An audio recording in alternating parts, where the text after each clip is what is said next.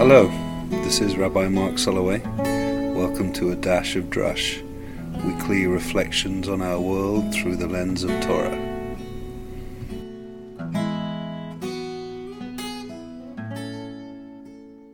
Communities are complicated.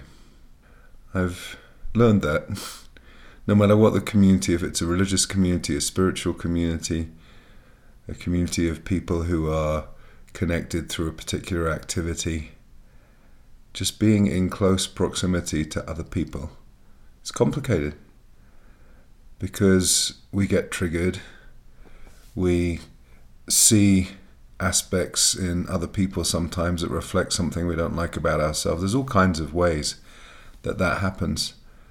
And when communities aren't effective or when communities are sort of dysfunctional, I think a lot of it's because we, as individuals within that community, are seeing just the imperfections, seeing what is bothersome, seeing what is damaged about the other person. And when we only see that, then it creates this very unsafe environment for community.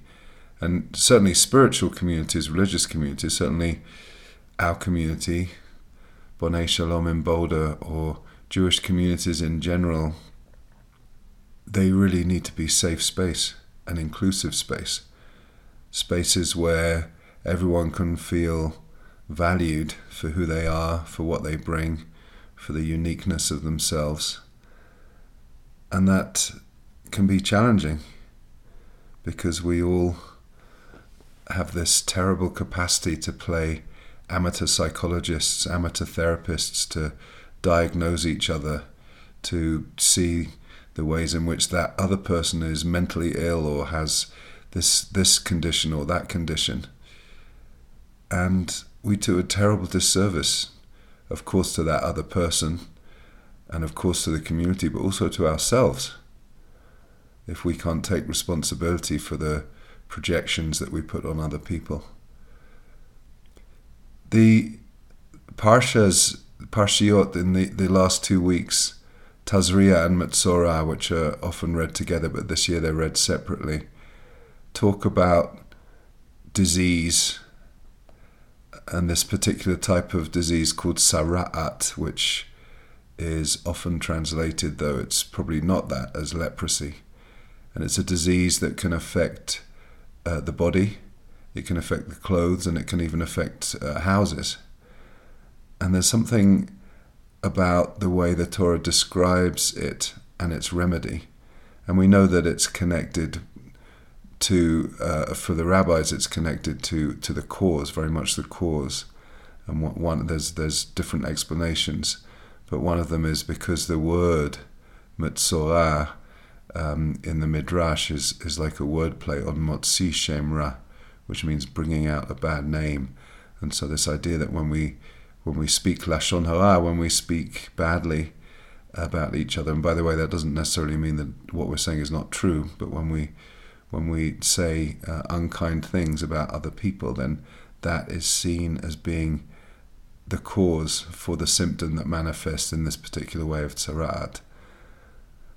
But I'm more interested in the healing process, in a sense, because although that is so vital, of course, and part of the fabric of healthy communities is where where we avoid that uh, gossiping and try to speak ethically and kindly to each other and about each other. But there's something about the way in which the Kohen Gadol and the other Kohanim, the priests, who have this extraordinary ritual function in the ancient Israelite community.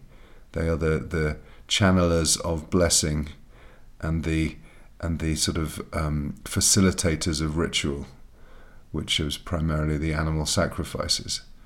But they're also the healers. They're also the healers. And the Kohen Gadol, the high priest, it says at the time that someone may have some kind of discoloration in their skin or weird hairs growing in different directions or however the symptoms may be showing up. It says that the Kohen sees Ra'ah, Ra'ah, Ro'eh, the Kohen sees, sees the the the the nega. Nega is this word nun gimel ayin, which means like an affliction or something that's happening on the body, uh, but it could be emotional and spiritual too. A nega. The Kohen sees it, but it says in last week's uh, Parsha in Tazri, it says he sees it tachat ha'or, underneath the skin. It's not necessarily the plain uh, meaning of the Torah, but I think it's saying that the Kohen sees the full person, the whole person, beyond, beyond their nega, beyond their affliction, beyond their imperfection, beyond their blemish. Sees the whole person, and in seeing the whole person knows what the remedy might be. And in some cases, they need a, a ritual of purification. They need time away from the machane, time chutz hamachane, outside of the camp, outside of the camp. They need to purify in water. They need seven days of of um, of purification and and separation, isolation.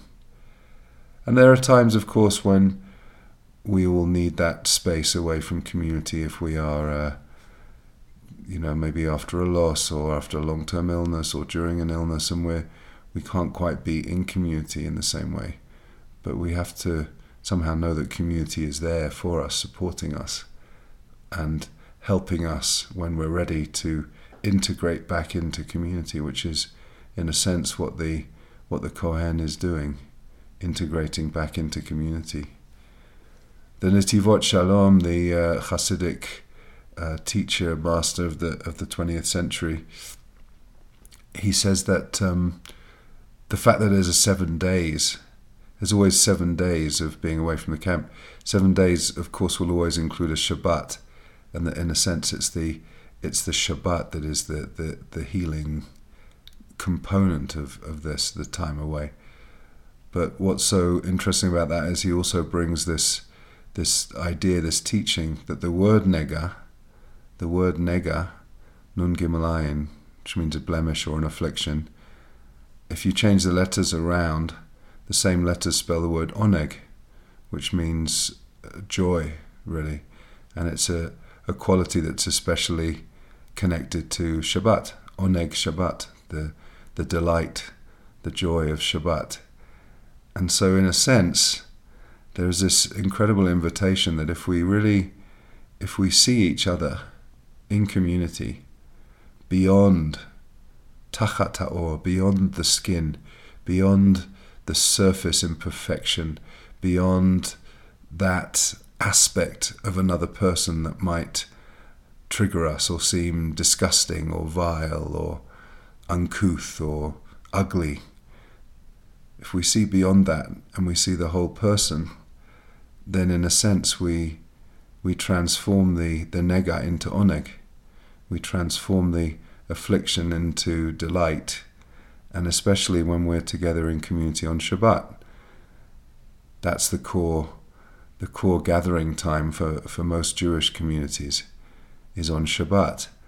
And Shabbat is a time where, according to Rabbi Nachman of Bratslav, we see the world through through Shabbos eyes when we're looking at each other through the through the special lenses that we get on Shabbat, we're, we're seeing beyond imperfection. We're seeing potential and possibility.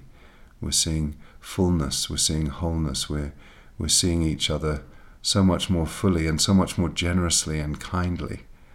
And that's really the invitation, uh, I think, of, of, of this of this parsha. These these these parshiot, these Torah readings are not so easy when we're reading not just about uh, skin diseases, but also all of the kind of emissions, all of the ways in which a body can can emit um, things. Uh, sometimes not when we don't want them to, and different ways in which those states of physical uh, tuma, which is a kind of ritual uh, impurity, need to be kind of reset in a certain way. And so when we're really gathering as community, we we see beyond all of the bodily fluids and the the noxious ways in which we may appear physically and emotionally, mentally, spiritually, and we, we turn it into oneg. I think that um, it's very dangerous when we when we do the opposite of that. The opposite of that is where we, we, we just decide what's wrong with a person and we diagnose them, you know. I was thinking about it, diagnostics. Diagnostics are so so interesting.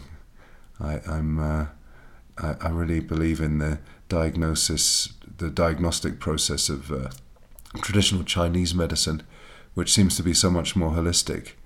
You know, a practitioner of Chinese medicine can see through through all kinds of different feelings in the in the pulse and the, the coloration of the tongue sees a, a sees a, a, fuller picture of who somebody is.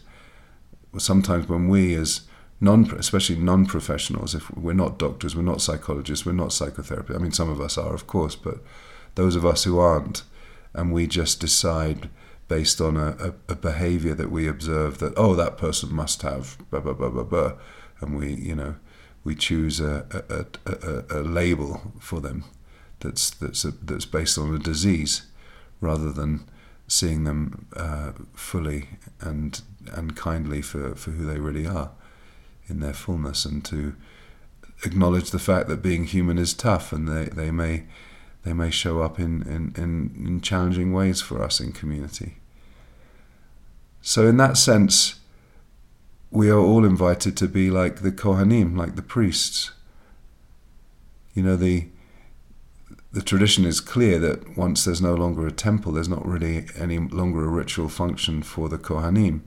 Yes, in some traditional communities, they still have a couple of different functions, but it's symbolic. It's not. It's not real. Um, and in, in, in the book of uh, Shemot in Exodus, it says uh, that we're going to be a mamlechet kohanim, a mamlechet kohanim, a kingdom of, of priests, which means that we're all kohanim. And if we're all kohanim, in this particular instance, then we all have this amazing capacity to see, to see under the skin, to see beyond the nega, to see the whole person. And when we do that, and we see just sparks of holiness and divinity, in each other, then we are each participating in creating the kind of inclusive, diverse community that I, for one, want to be a part of, where we take care of each other and everybody, as, as Sabrina Sajana said in uh, my podcast last week, where all are welcome. We, we show up for who we are and we see each other and we celebrate each other in all of our diverse forms and we transform nega into oneg. I bless us all that we get a taste of being in that kind of community, in those kinds of communities together.